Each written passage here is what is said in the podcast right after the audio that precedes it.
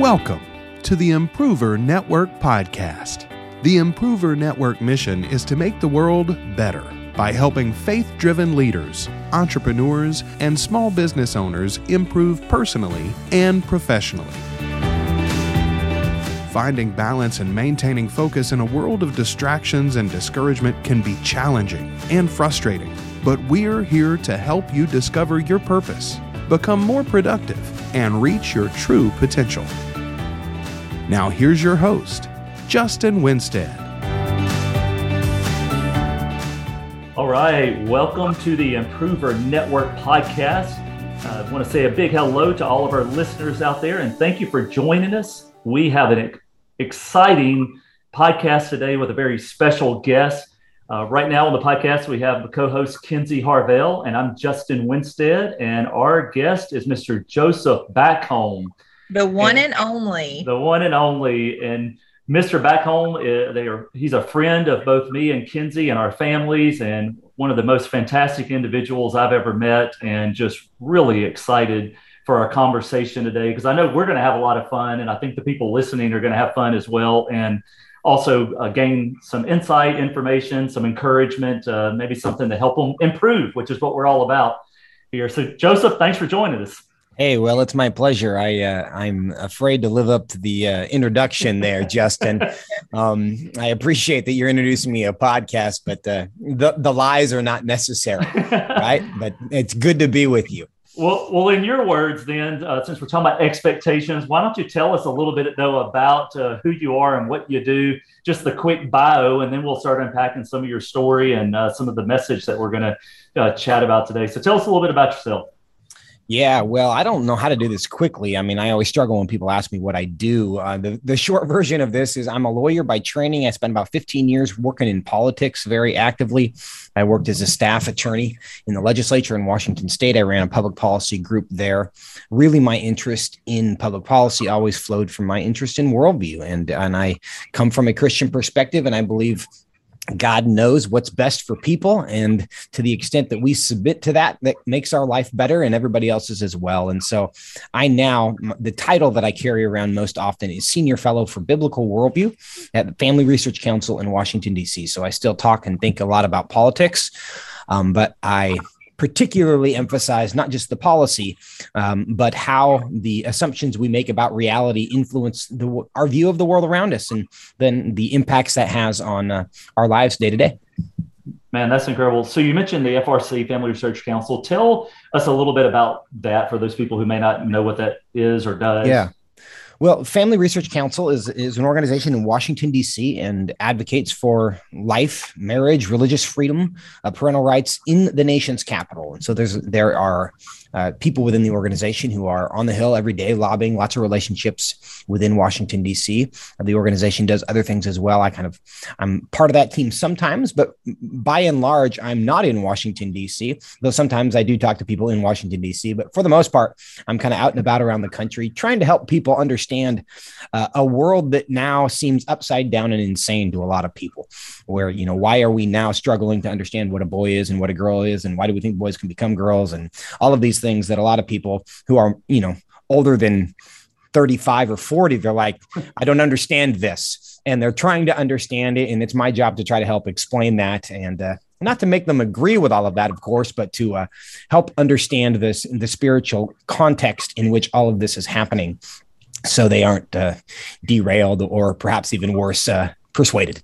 Yeah, well, that is uh, that is something you know. The idea of uh, being conservative. Uh, sometimes people think, well, conservatives just want to conserve what's old or what always has been, but it's really about conservative conserving what is good and what is yeah. right. And it looks like that's part of what you guys are trying to do at the FRC is we're trying to hold on to that which is good and right and true and honorable and push those values. And, and, and, and, to that point, and that's not really what we're here to talk about today, but I think the definition of the term conservative does matter and it changes over time. You know, 2000 years ago, Christians were the progressives because we were the ones trying to, uh, you know, change the cultural norms to change. So we were protecting life and we were not like, you know, committing infanticide because we didn't like girls and we were not going to burn women on the funeral pyres of their husbands because wives were less valuable than husbands, right? So uh, sometimes we're supposed to be progressive if it requires radical change from the norm, and sometimes we need to conserve if the things that that uh, if the status quo is worth conserving. So for Christians, the goal is not to be progressive or conservative; it's to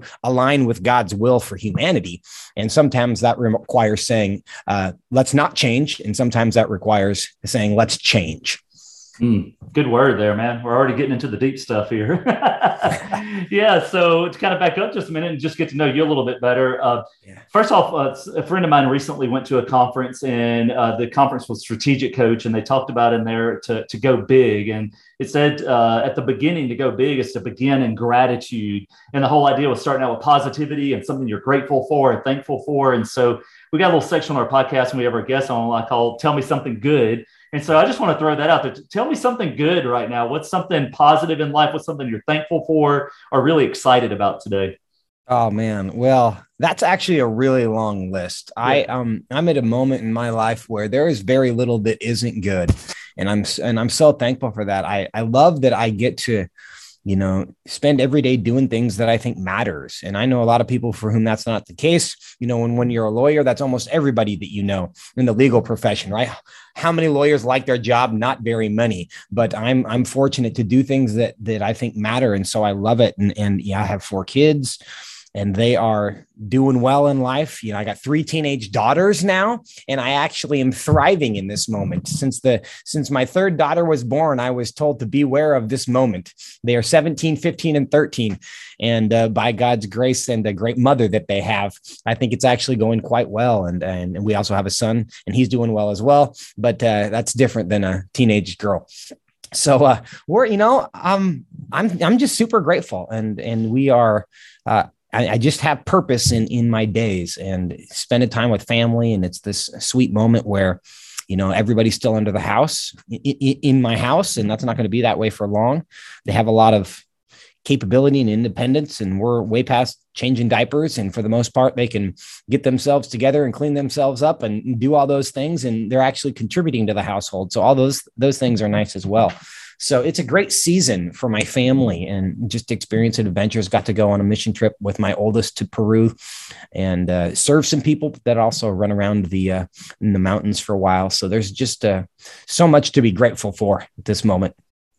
I love it, man. That's a lot of good stuff. And it sounds like you're in a really good season of life right now. You know, there's ups and downs and ebbs and flows. And sounds like you're on some high points. Yeah. Well, uh, I can tell you some low points yeah. too, but if we're going to talk about being great, yeah, I've, I've had those, but, but fortunately at the moment, uh, not a ton of them right now. Yeah, that's fantastic, man. Well, speaking of high points, uh, figuratively and literally here, you and I and some other guys went on a trip uh, few years back. I guess that was the year before the world changed due to COVID. That was 2019, right? Uh, we yep. went to uh, Mount Blanc and circumnavigated that, a little 110 mile trek in 10 days. And yeah. man, what a fantastic, uh, epic trip.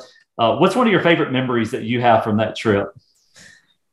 Man, one of my favorite from that trip, and you know, the, the beauty of like Facebook and Google Photos is I get these memories because it was about three years ago now, right in July when we were doing that, and all these photos every day were being pushed to me as, as memories. And it's hard to say one thing. I just think the um, the beauty of the creation and and having the chance and to do it with you guys is really what made it special, right?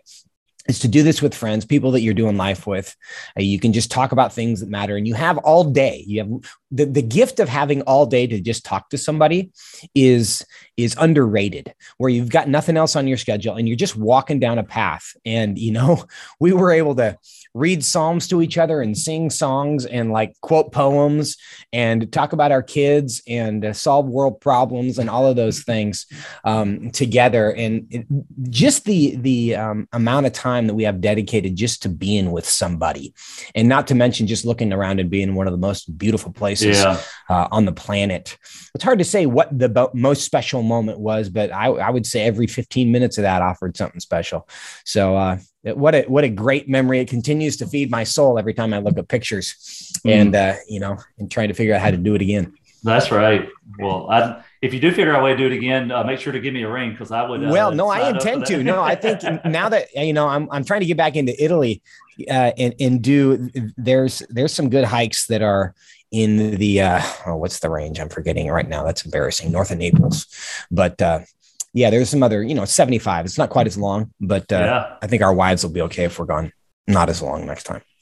Well, that was an awesome trip. You know, uh, we did it over the Fourth of July holiday, and on the Fourth of July, I can remember my grandmother actually passed away, and that was uh, a very challenging day. But you mentioned the idea of just walking together and being together, and there were several hours actually that day where it was just looking at the flowers and the trees and the mountains and the rivers, but then just being among other people. It was a that was a powerful uh, moment for me. But I can remember during that uh, you being up in front of the group and singing hymns a cappella as you were walking. And that was a really encouraging because a lot of the hymns you sang were favorite hymns from my grandmother. And so it was, uh, there were some special, special times there, but uh, great, great trip. I wanted to reminisce with that with you on the podcast oh, a little bit. One of my favorite things for sure. Yeah. Yeah. Anytime uh, Adam talks about that trip, he can't ever narrow down a single moment either. And as one of the wives, I'll say, y'all go. If it takes two weeks to get your yeah. romances on and get those moments, you know, y'all take it, go do it. Cause that's a, yeah. you know, a memory of a lifetime. But, uh, Joseph, go, yeah, Joseph, going back, um, really did when Justin and I were first talking. You're one of the first people that we said we have to have on here. He's just a man of many, many talents. He's well spoken. He loves the Lord. It's quite obvious. So, one of the questions we had was if you were going to write a book, what would it be about and why?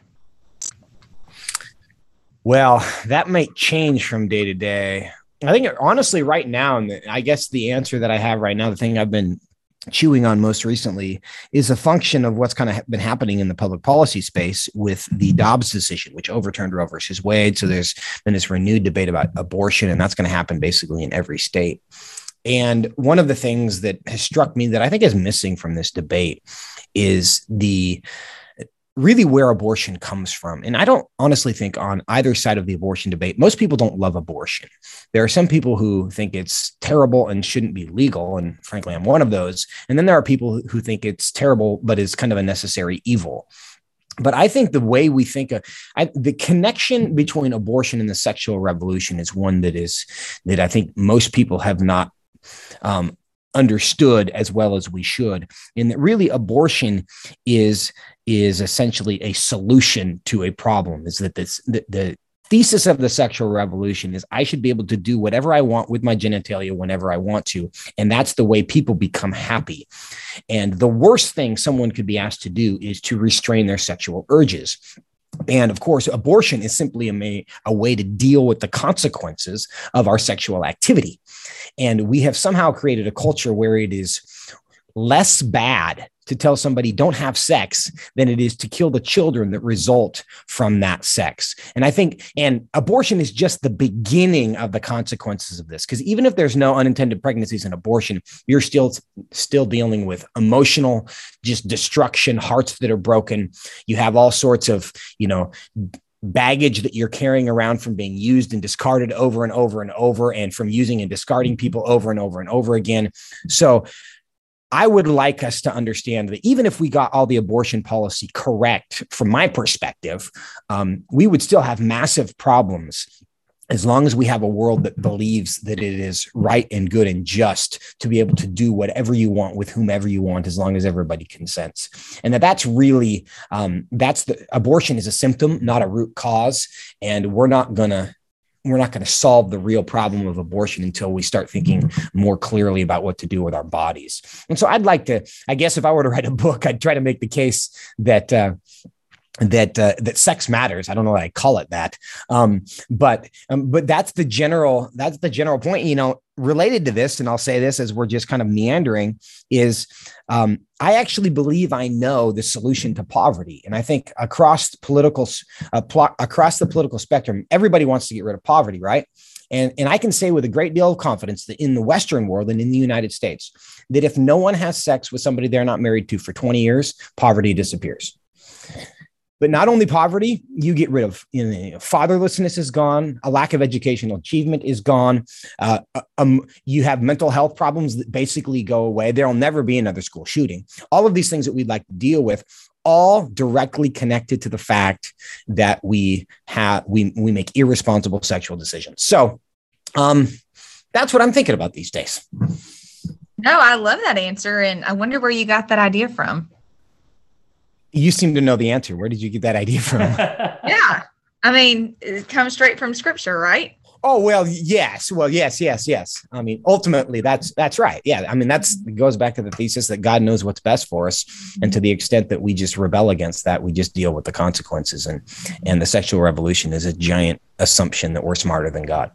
Right. So um, I know in your in your job, I don't I don't think writing a book is part of your is part of your job. But what is your favorite part about working where you currently work at? Well, I um I can write, and and honestly, I have. I'm kind of at a position where I feel like YouTube videos have greater reach than books, and so I spend more time doing those things um, because I think you, you, just get a bigger audience um, from that. But um, what I love most is is I talk about worldview, and I spend, especially this summer, I spent a lot of time talking to young people, like 13 to 19 year olds, and then some groups that are college age. And it's really fun to see like the light come on for people because there's a lot of kids who are confused as well. They see their friends who are in pain, maybe in their own life. Um, they have believed that as long as they do what feels good, they're going to be happy because that's what the world tells them over and over. And so they give themselves enthusiastically to doing what feels good and they're miserable and they don't understand why. And it is really fun when you see some like the light come on for somebody and suddenly all the confusion that they had about why they're so miserable despite doing everything that they want to do and and trying their hardest to be happy why it doesn't work and understanding why their friends are in the way in the situation that they're in why the world around them sees so broken in many cases it's just their own families. And to see people begin to um, get clarity in just the chaos that is in their mind about way the way the way the world works and why it works that way and and why everything they're being told is the path to happiness isn't actually creating happiness. So helping people. And then they ask questions you know what do i talk to my my kid my friends? And i have a kid come up to me uh, last week and he said you know there's a kid on my swim team and he just got his first trans shot and he said it's because both of his parents are now trans and his two best friends at school are trans. And so he's just surrounded by this stuff right? And because it is a real social contagion he's like what do you do about that and and helping them sort through uh, for their own sake how do you have a conversation? How do you love them well? How do you be respectful but not give an inch on the truth? And and those kind of things for a world that is just cautiously nervously um, trying to navigate this stuff and give them some con- confidence um, is really fulfilling well, I'm glad that you really enjoy doing that because that's what we want you to do more of on this podcast today. Well, let's do it. Because really, uh, the main thing we wanted to chat with you about is really this idea of uh, your principles and your values. And, you know, the goal of this is not necessarily to say that everyone has to agree, like you mentioned earlier, with our principles and values, but the fact that you should have some, and then how do you stick by them? How do you live them out? Where do you uh, how do you define your principles? Uh, but really, when I think about you, I think about someone who, even just in the few minutes we've already had on this podcast, like you don't shy away from the controversial things. Uh, there's a lot of contests you might be trying to win, but popularity is probably not uh, towards the top, you know, on there. So you reminded me a little bit of Bob Goff. I was listening to him on a podcast recently, and he said, you know, I've been a trial attorney for over 30 years. And he said, I decided to stop doing that and write a book. And then I realized there was like some people liked the book and some people didn't and having to deal with the opinions and what people thought about it.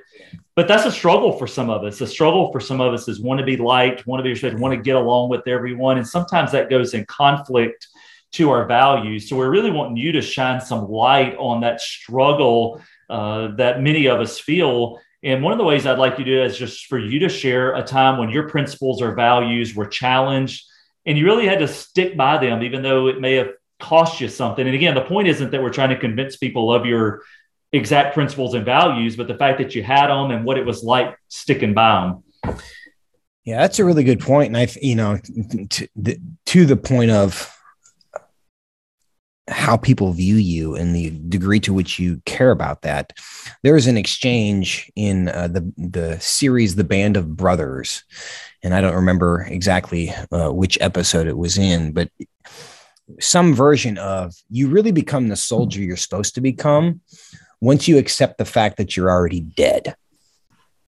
And once you no longer have a fear of death, when you have accepted that I'm not going home and I'm going to die, that is the moment at which you can become a soldier that is useful because you're no longer living afraid. You've accepted your fate and your destiny. There's a real biblical corollary to that as well, because it is, as Paul says this, it's no longer I who lives, it's Christ who lives in me. The life I now live in the flesh, I live by faith through the through the one who died and gave himself for me. So as Christians, we would say it's not my life, it's his life. And he's free to do with it exactly as he wishes. And I went through a moment, you know, 15, 16, 17 years ago now, something like this, when I was considering taking an activist job in Washington state, where I knew that my, you know, that the, the way I was going to be defined in opposition to same sex marriage in that case was not really the reputation I wanted to have. But very clearly, one of the few times God has really spoken to me in my life in a really clear way, he said, I need you to surrender your reputation. And and I took my reputation. And I that day I got on my knees and I'd never even considered what that meant. But this the thing is for Americans in particular, for a personal brand culture, um, we value this invisible thing so much and we protect it and we fight to preserve it and we clean our google searches up when we hire companies to make sure that they find the things that we want them to find and they don't find the things that we don't want them to find all because we want to manage the way that we are perceived and I have found one of the most freeing things in my life is to, I, I, I, killed it a long time ago, right? In the moment that you accept your reputation is dead and you just don't spend any time thinking about it, it is, it, it's complete freedom like a soldier, because then you can just do what you know is right. And for Christians, it's like, now I can just obey. I'm not worried about what Gallup is going to think, or my neighbor is going to think, or the kids, you know, people at work or people at school are going to think. It's just the question is, is God pleased with this or not? And if he is, then let's go. And if he's not, then let's hold on. And that doesn't mean, of course, that I'm going to be belligerent, treat people terribly, and and uh, and try to make enemies because that's not what what is what is honoring to the Lord. Um, but it does mean that I don't have to spend my time obsessing over how somebody else is going to react to what I'm going to do. And if I can, in a good conscience and um, confidently say, I think this is the right thing to do, then I'm going to do it. And so that I mean, that itself is a principle uh, that is that has provided me uh, tremendous freedom. I really love that, and I mentioned my grandmother earlier, and one of the things that always uh, stuck out to me about her was she would just really at time act completely crazy in a fun way and she just didn't really care what people thought about her. But then there was this weird dichotomy that she was super sensitive to people and like what they were feeling. And and it always struck me because it seemed that when i was a teenager i can remember going through a phase where i cared what everybody thought about me and it was all about popularity and peer pressure right and then I woke up one day and said, it really doesn't matter what anybody else thinks, kind of like you mentioned earlier, because in the end, I don't answer to them. So I'm just going to do what I think's right. The problem is I went too far and I didn't care how people felt. And that was one of the things I loved about my grandmother. She didn't care about what people thought about her, but she did care about how people felt about things and about themselves. Yeah. And that's uh, that's something that we sometimes get off. But I love yeah. the way you walk that balance on that. Well, I think those things are completely compatible because it really is. It's it's the old ad, it's the old definition of humility that I found to be helpful. Humility is not thinking less of yourself, it's thinking about yourself less, right? And what your grandma was illustrating is that it's not that I don't care about you. It's just that the less I worry about myself, I'm actually free to care about other people more. And specifically, as Christians, if we are trying to submit ourselves to the will and mind of God, it's our job to see and think about other people the way he does, which is to have great concern about their well-being and who they are. And it just means we have more energy emotionally and otherwise to care about other people because we're not obsessing with what's going on with us. We just we have different priorities. And and so yeah i think those things are um, are, are, are super compatible. And i think that actually one naturally leads to the other. The less we're worried about ourselves and what people think of us it frees us um, to really love other people the way that we're supposed to. Now, not everybody's going to see it that way because mm-hmm. God's definition of love and the world's definitions of love are different. And um, God's definition of love requires us to hate evil and love what is good, and to not celebrate certain things that uh, that the world would tell us we we must celebrate. And so it um, we have to let God be the judge of whether we're loving someone. Sometimes they will, that other person will agree with that when we're feeding the hungry and we're visiting the imprisoned and we're clothing the naked. They will see God's love as love. Sometimes when we love people the way God wants us to, um, they don't perceive it that way. Right, and I and I think what you were saying too is that a lot of times um, we can't let fear, you know, stand our way, and we talk about fear a lot on here because it seems to be one thing that holds people back, just a, a fear of rejection or a fear of not being liked, and and you were talking about you know teenagers earlier that you're able to to kind of walk and guide and and we both have rising seniors. So a lot of this i'm thinking man i wish i could put you know this into one one statement um, for any for any of the younger generation you know listening. So if you could boil it down to like what's one principle or value that if you you know if you just had to if you wanted everyone to know what would it be what would be the one thing that you've kind of stuck to and that's seen you through yeah, well, that, I have actually summarized this lately. I am a I am the occasional guest host of a show called Washington Watch, and it's a daily news program that's on NRB TV, and find it at TonyPerkins.com. I host the show on Fridays, and then I will actually be doing it the entire month of August. Um, but I end every show by saying, "Fear God and nothing else." And that is uh, a summary, I think, of, of what you're describing there, Kinsey, is this idea that I think it is fear that is our greatest obstacle. Now, there are some things to it, we are supposed to have the fear of God, which is what's self-correcting, right? It keeps us from just being sociopaths. It can it, it keeps us from being uh, complete fools and self-destructive um, because there there are um, limits, and the founders would refer to that as ordered liberty right? That's the concept of they didn't give their lives, fortunes, and sacred honor for liberty. They gave it for ordered liberty because a, a world in which everybody just does what they want all the time is um, not a place any of us want to live, right? So it's it's liberty balanced by integrity and balanced by virtue. And that comes from inside of us, not from outside of us. And I tell my kids all the time if you do not control yourself, someone else is going to control you. So it is with a country, right? If we do not have the ability to make good decisions on our own, we are going to force someone else to spend their energy and time, and they're going to be frustrated doing so, but they are going to be required to spend their time and energy controlling what you do because you cannot be trusted to do it yourself, right? And that's that's kind of what we're dealing with with the moral decay of a country and people who not only don't exercise self-control they don't even see the exercise of self-control as something worth aspiring to right and so we have people who are just doing all manner of self-destructive things to that affect them and their kids and and everyone around them so um I don't even know if I'm answering a question. I just started talking, but yeah, I, I back to this. Uh, you know, fear God and nothing else. It, it, it's this idea of of once once you don't value trivial superficial things like a reputation and once you are really um, committed and I, I, I speak as an expert on this and certainly i struggle with this like everybody else does right? And so i don't i don't want to sound like i've figured this out but that's the this is the aspiration i think for me and for my kids is that you don't value things that are worthless and you value things that matter a great deal. And that means you know things like your reputation things that are that are uh, malleable and easily changed in feelings and all of those things of yourself or other people. You just don't spend most of your time on that and you invest in the things that really matter. People uh, people and people. Mm.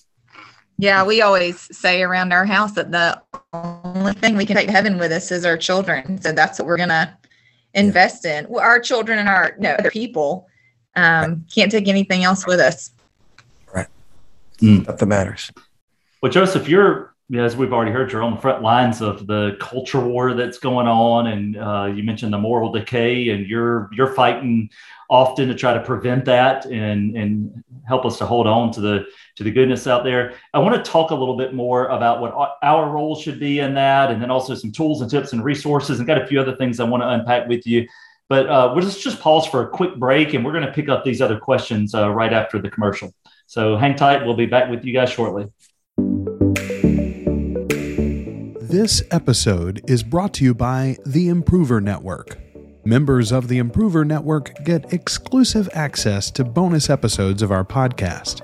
Additional member benefits include educational content, encouraging community, and practical coaching to accelerate personal and professional growth. For more information about becoming a member, visit improver.network today. Okay, welcome back to the Improver Network podcast. Justin and Kinsey here with Mr. Joseph Backholm, and we are continuing our conversation on principles and values and what actually has importance in our lives. And once we identify that and designate that, uh, how do we stick by it and how do we live in consistent uh, and consistently within those values and principles. So Joseph is really just encouraging us and enlightening us here. And before the break, we were talking about the fact that you're on the front lines of the culture war. Uh, but sometimes some of the rest of us, we almost feel a little helpless or like we're on the outside looking in and we see things on the news and we hear about advocacy groups or whatever the thing is going on out there. And we're just like, ah, that just seems so far from where I am because I'm just I'm trying to do my job and pay my bills and raise my kids and you know enjoy good food and yet there's this whole like raging machine that's happening out there. So what encouragement and advice would you offer our audience as it relates to that? Where we've been, where we're going, what is our role in this? Yeah. That's a really good question. I think that uh, you know, for for people who are not in my space all the time, I'm in many ways jealous, and and I think that's fine. You know that um, I don't want a world where everybody's a political activist because that messes with you, right?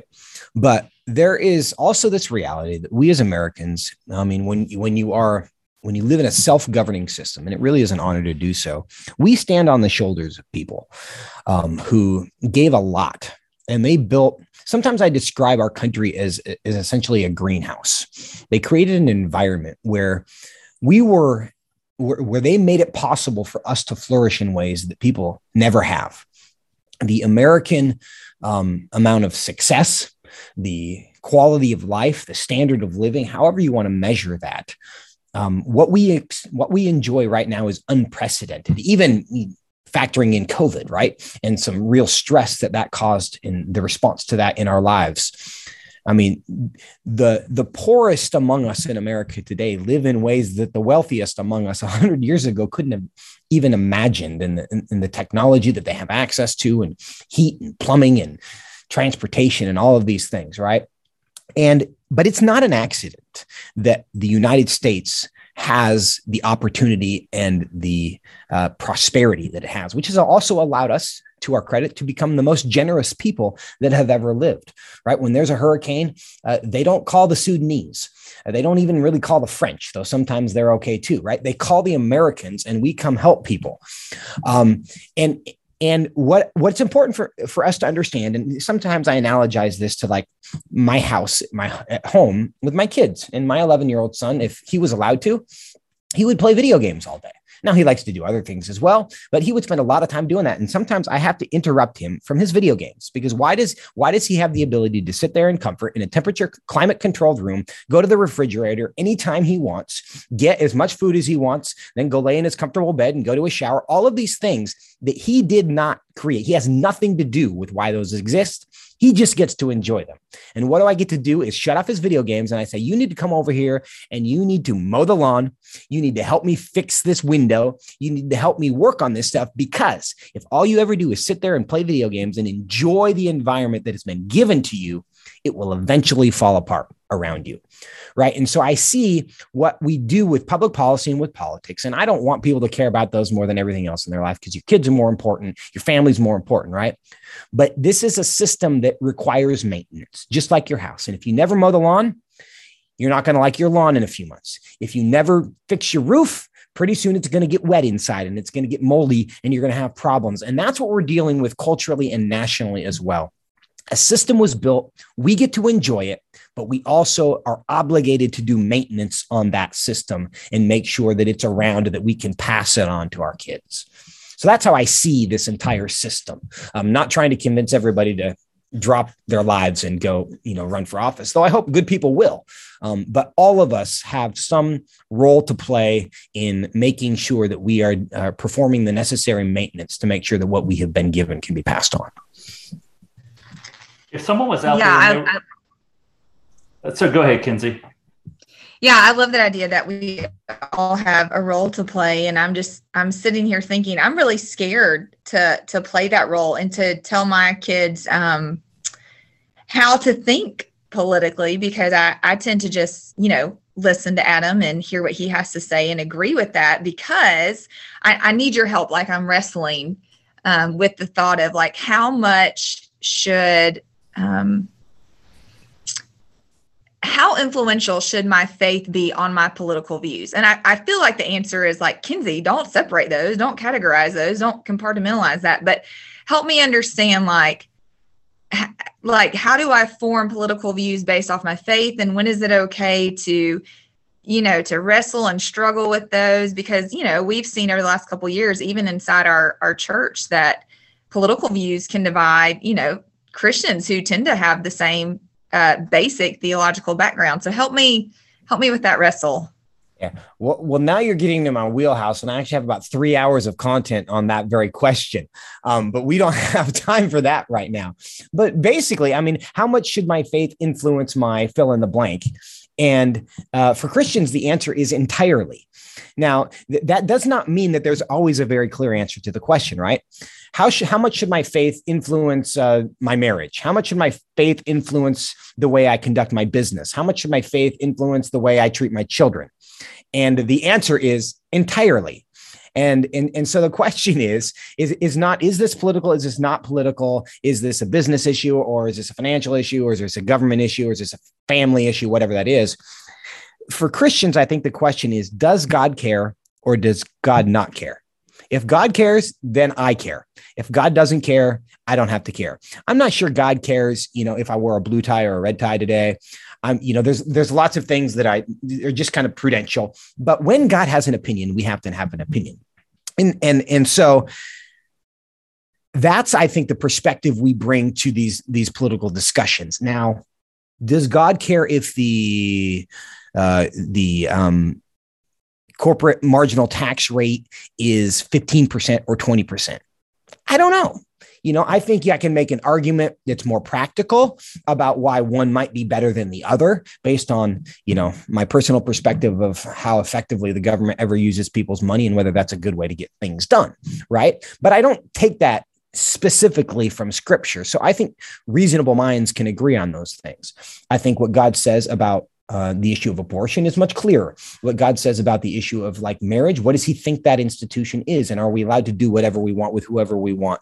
And and he's he does he feel fine about that? Some of these questions are actually quite clear uh, biblically, so I think they're quite clear for us um, biblically. But there are many questions that we debate. I used to work on the transportation committee in Washington State, and we would spend hours and hours debating, um, you know, like uh, all these uh, offsets, carbon offsets, and you know, what do you do for retention ponds when you knock down these 14 trees over here to expand your roundabout, and then you're going to create these retention ponds and those things, and, and those are just kind of like you just use your brain and your judgment and try to make a good decision, right? It's very harder to say there's a very clear biblical principle here. But ultimately, when it comes to all of life, I think the first question for Christians is Does God care? And the, the trick, and I, what I increasingly see in the church is this attempt to say, well, people disagree. In the church, Christians disagree. The Bible is really ambiguous about everything and it's kind of fuzzy. And so we don't really know uh, really what God says about anything. And so we're not going to impose one opinion on anybody else. And you can still be a Christian and a good person and be loving and all those things. But what that ultimately does is it puts me back in charge of what I think about everything. And I think that's a really convenient um, kind of more recent cop out in the church to say, I want to be in charge. I'm not going to say I don't like the Bible. I'm just going to say, there's no way of knowing what God thinks. So if there's no way of knowing what God thinks, then it's just up to me, which is no different than the analysis that the atheist does, which is it's just up to me. So um, as Christians, I think we believe not only that God spoke things to us, but there is a way to know what he said about some things. Hmm. There's a store that recently opened in our area, and they've got a big neon sign that says "Live Your Truth." It doesn't sound like you would agree with that sentiment. no, not you, your truth, right? That. Live your truth. There's not your truth. Uh, yeah. That's the little subtle thing, right? There's the truth, and that's what you're getting at. Uh, well, there. So. yeah, it, it, it, it's a dangerous world when everybody wants to create their own version of truth, and certainly those will conflict. And I mean, people do have different experiences and different perspectives, and those are worth listening to and considering. Um, but ultimately, it is it's it's destructive if we all think that there's actually nothing that's really true and knowable, because then we're all just ships and islands unto ourselves, doing mm-hmm. whatever we want to do, and that causes problems. Sure. So you got Justin and Kinsey, and you know we're trying to live our life, and we were maybe a little bit intimidated at first, but now you've encouraged us to let our faith prompt us into action and like you know do something. But you're also saying, hey, you don't have to turn your whole lives upside down and be a an activist or to do this, but you've got these principles and values. You need to maintain them. So like, what's something practical that like we could be thinking about? Oh, here's something that we could do on a local, state, national level, other than go out and vote. Um, what is something you can say hey look if you want to conserve your values and you want to try to maintain this greenhouse that allows for growth and life uh, where, where would we start yeah, well um, I mean that's a great question, and, and my my kind of canned answer to that, especially with a Christian audience and, and people that I'm often dealing with, is is I don't know what God has made you for. I don't know your combination of gifts and passions and talents but I know that God made you for something. And I'm most interested in people really trying to figure out what that is and being obedient to it. Thing I always talk to my kids is, is I want them to be able to hear the voice of the Holy Spirit and obey and have the courage to obey when he speaks, right? I can't make enough rules to anticipate every situation they're going to be in. But if they are genuinely and sincerely trying to understand God's will and then they have the courage to obey once that's discerned, we can we can get through anything, right? When that happens. In the same way, when it comes to even what we do in business and what we do um, professionally, uh, what we do educationally, I mean, it really, and, and, then what we do politically or how involved we get in something, whether whether this is a, a, a mountain we decide to climb or not, whether that's you know you can't fight every battle, and sometimes you just got to let things pass. Um, but but I know God puts things in front of us uh, for a purpose and a reason, and I think we know generally if this is an assignment He's given to us or if it's not. Um, and so I really I want people to just be in the mindset of expect God to be in bringing things into your path for a purpose. And if you pass on all of them, say that's somebody else's problem, that's somebody else's problem, that's somebody else's problem. Um, pretty soon he's not going to find you very useful, and you'll find the opportunities going away. But I think we should live with this awareness that God has me here for a reason and on a regular basis, I'm going to be seeing that reason. Maybe it's just this person that I ran into in this restaurant just needs some encouragement. And maybe that's that reason in that moment. That's that's the the, the assignment that he gave me. Maybe it's a 10 year assignment, right? It could be a 10 minute assignment. It could be a 10 year assignment, but it's a, it's a function of just living in awareness that we constantly have an assignment. Um, and in this specific space, if we're going to talk about public policy, how do we make the world better? Uh, I think we had to take over the school system um, to me, that's the that's the heart of where it's at. And I know that uh, you guys are homeschool families, and and and we're a private a private Christian school family, but I think, um, you know, frankly, I'd like to see every school board in America dominated by homeschool parents. And uh, because there's there's just so much harm being done to, to kids these days. And I was just on a plane no, two days ago, I guess it was. On, um, and with a guy whose kids were in public school, and he's he certainly doesn't share my faith and worldview, but he was just lamenting the insanity that his kids are dealing with, and just struggling with how to deal with this, um, because he he comes from a very different perspective, but sees all the problems, and and and, and that system is just it's just breaking so many kids, and so we've got to fix that, so kids are not just being in, miseducated as effectively as they are right now in really destructive ways. So for me, uh, most of what we're dealing with culturally, if we want to rebuild it, restore it, fix some things, it starts with changing the environment the kids are being educated slash discipled in because they're being discipled one way or another. And that, of course, is a churchy term that means something to us, but you're always being discipled. You're learning how to do things, what's right, what ought to be, um, the way to behave day by day, moment by moment. And right now, most kids are being discipled in really destructive ways, often by TikTok and YouTube. Uh, you kind of you kind of open the door for that. So we do homeschool, and in our homeschool community, one of the big things we say is you know every mom and dad has a has a part to play. You know there's always something to do. And so i heard you say you know get on that school board. But what are some other roles um, where we can live out our principles that we may not know about? What are some of the committees the local committees the local the local boards that we should be looking to try to influence as believers? Well, I, I think we should be trying to influence everything as believers. And of course, there's, I mean, local governments, uh, there, there, are school boards, there's, there's city councils, there's county commissioners, there's state, state legislatures, and of course, there's federal offices, which more people know about but there are so many local offices that go unfilled because nobody runs for them. Um, and it really uh, for, for christians in, in, in public in public space in the public life i just encourage us to see everything as a mission field where every place that truth is taken it goes better. That's true at the school board. It's true in congress. It's true in the boardroom. Everywhere where people are are are making decisions that conform to what God has told us is true. If we do that consistently, if we're honest, we're living with integrity, we're not trying to rip people off, we're not trying to take advantage of people, we're living for the best interest of others, not the best interest of of necessarily my quarterly statement or my, you know, my reelection, whatever it might incentivize us to cut corners or be dishonest. If we're just living well, um, living for others, that will just make life better everywhere you go and the temptation is constantly to put yourself first. And so yeah it's a it's the city hall it's congress it's uh, wall street it's everywhere.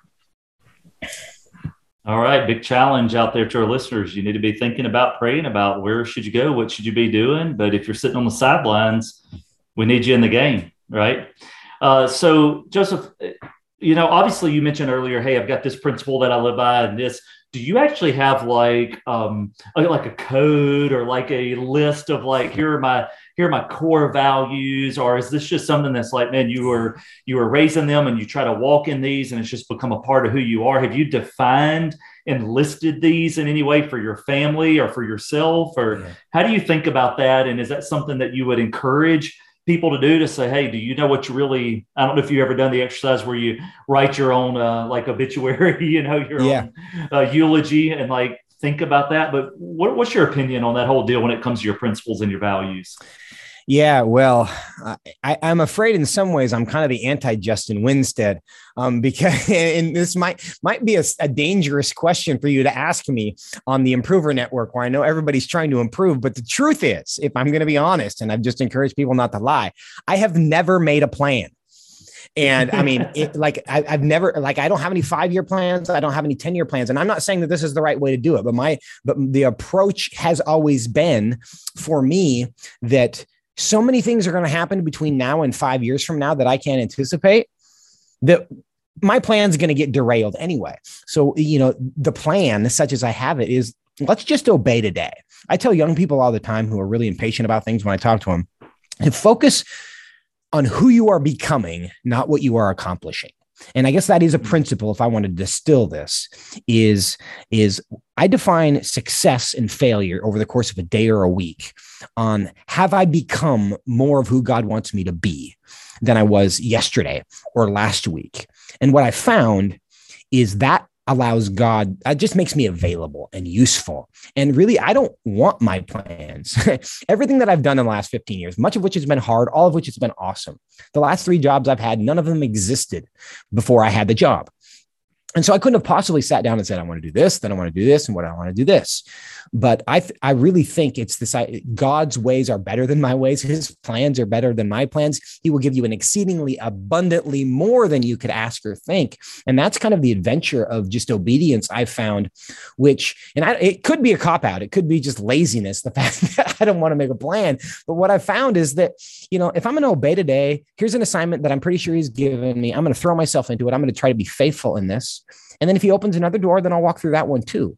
Um, but that's been my plan is focus. And, and I've, I have seen other people be discouraged. And again, other people don't operate the way that I do. So I'm not sure this is the right way to always do it. Um, and, and I'm saving money for retirement, right? I'm doing things that are forward looking and I'm trying to like be a responsible human, but I don't have any, I don't have a, place that I hope to be in 20 years, other than married to my wife and loving my kids and maybe at that point grandkids, right? That, that that's the extent of my plan. Um, between you know professionally and what God does with me, I'm happy to let Him uh, take care of that. And I have found that just like just try to be obedient today, um, and then see what He does with that. So far, it's been working. I feel like. Gotcha. So we said that about plans. So I'm guessing that means that you don't have a list of values or things like that So Yeah. None of that's in there. Well, okay. and, and again, the list yeah. of values, if I if I have it, it's you know, and I, and I, I referred to it earlier, is fear God and nothing else. And I think about it all go. the time, right? Yeah. Because fear is a constant temptation. It's a constant temptation, and sometimes caution is wisdom. But that is that if there's a guiding principle, that's what it is. Is is this decision? Is is my hesitation here? Is this responsibility? Or is this temptations to toward fear am i fearing mm. the wrong things am i worried about the wrong things is this a lack of faith or is this just prudence right and and so i'm constantly making do, going through that evaluation because i don't want to be i don't want to be reckless in my sure. life but i also do want to live fearlessly where where i am willing to do things that god wants me to do even when they're hard even when there's risk Mm-hmm. Because I think that's when you really start living in faith, right? When you, you when you step out and God is you have no choice but to let him intervene in that situation uh, because you basically cut the you cut the branch you're sitting on off that's interesting i hear people juxtapose faith and fear all the time but it's interesting to juxtapose faith and wisdom because it's almost like what's prudent what's wise and sometimes that that kind of gets in the way of what what is trust because you go well this would be faithful and trusting, but it seems unwise because of all the risk or all the potential yeah. uh, danger. So that's interesting. Uh, Kinsey, what were you going to add in there? Yeah, I was going to say you may not have a you know written down list, but it sounds like you have um, guide rails in your life that you kind of you know bounce things off of, and you you do have a plan. Your plan is to is to follow God and be obedient to Him. So it's sure it's not necessarily the way that others would do it, but like you said, it's worked for you. So yeah. I was just going to compliment you on that. That it seems it seems to be working as far as we can we can see as as we as you allow us to observe your life, and we kind of walk through life with y'all pretty closely for yeah. two years, and um, I wouldn't describe you as this you know person good. I, I don't want to be, but I'm, the truth is, I'm jealous of people who have, you know, they have like quarterly meetings with their spouse, and then, and then they, you know, go through their budget again, and they make all these decisions, and their vacations are planned 14 months in advance, and you know, and I look at that, and I'm like, there's something that I really admire about that, and and I've actually had moments in my life where I kind of tried to implement that, and I'm just so bad at the follow through. And uh, I, I I don't know that that's a strength, and in some ways I think it's a weakness. But I also think in some ways it's just maybe how God's wired me, and I'm thankful for people who are really organized, who can like keep books diligently and uh, and are you know are detail spreadsheet planner people, um, because I think the world needs them, and I hire them to take care of my stuff. Um, but I just have not figured out how to be that. Yep, that's all right. Yeah, different strokes for different folks. Well, hey, as we get ready to kind of close out, uh, just curious if you have any tools, tips, resources, hacks, uh, as people are like, man, I really, um, and I, I, get it, you know, that planning and necessarily the shortcuts aren't your thing. You just got to yeah. keep it simple. But is there any, if you were to point people towards, you know, a website or a resource of some type, what would you encourage people to look at as they're trying to figure out like what their values are? And maybe maybe they're wanting to be informed like they're like kinsey was saying hey i may want to join the city council or the yeah. school board but i really want to be informed about uh, what matters and know not just what i believe but why i believe what i believe so what yeah. resources would you recommend well um, if you want to find some of the places where i contribute to things i, I write at uh, uh, Washington Stand is a, is a new news outlet of the Family Research Council. Um, I also write for World Opinions, World Magazine is a news opinion, is a news magazine, and there's an opinion section that I write for. That's WNG.org. Some of my favorite uh, also news sources uh, from a Christian worldview, helping people to kind of work through things. Uh, Al Mohler has a has a daily podcast uh, called The Briefing, which I think is excellent. A similar, much shorter version of that is Breakpoint that comes from the Colson Center. And that's a great podcast. It's kind of that's kind of five minute versions. Uh, the briefing is closer to 30 minute, 20 to 30 minute version, kind of a, a breakdown of the day's news from a Christian worldview. Um, those are great resources uh, to be, you know, educated and kind of understand what's going on in the world. And I think, especially for parents, um, it's good for parents to know. But what's I think most important, one of the primary reasons parents need to know is because they need to be able to talk to their kids about these things. Because if we are not influencing how our kids think about and respond to the world around us, other people are. Your kids are being discipled. If they're not being discipled by you, they're being discipled by someone else. And, and it's very important that we as parents, and it is hard work, do the hard work of filling ourselves with enough that we have something to give to them. And that's, of course, not just political news. That's primarily the scripture, right? That's why we have to be uh, every day diligently in the word hearing from God so that we have something to give to them. Because if we're empty ourselves, uh, we're not very useful to other people. Uh, so those are some resources. yeah, thank you for that. That's a great list, and I and I appreciate that encouragement too. Uh, Kinsey, Kinsey and I were talking a few weeks ago about a workshop that we did, and it was kind of a business slash uh, personal growth type mm-hmm. workshop. But one of the things we pulled out of it was uh, verbiage that we could use raising our children, and it sometimes when you explore these things and you want to learn, it's not just about you, but sometimes people know what it is they believe or what they feel is right and wrong, but they don't know how to express that or communicate that.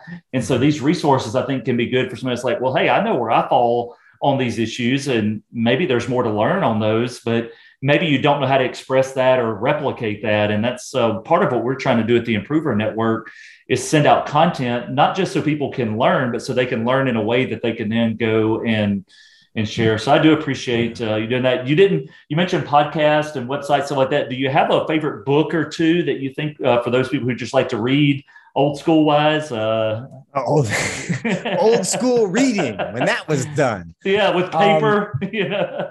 I actually do read books. None of them are necessarily connected Relevant. with like they're not self improvement books necessarily. No, You're kind of, I, I, would defer to you, frankly, on that stuff, Justin. No, but just about uh, principles or values, or maybe how your faith influences your ideology, or any of that. Uh, anything come to mind for you on that, or just a fiction book, or whatever you whatever yeah. you like to read, just anything you'd. Uh, well, the things that I've read most recently are. Um, what I read, The Rise and Triumph of the Modern Self. So that's not that recently, um, by Carl Trueman, which is a really important book for people who are confused about what we're dealing with today.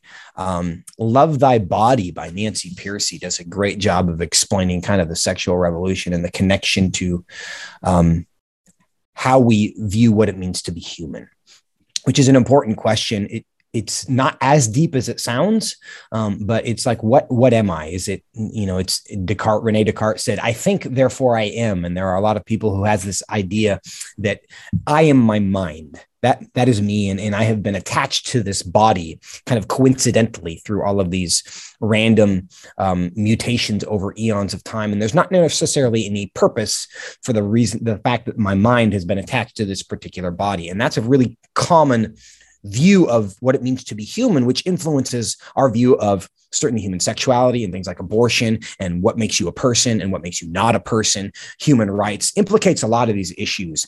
And so that book, Love Thy Body, I think is insightful. It's not a new book anymore, um, but it's a really good one that I hadn't read uh, recently.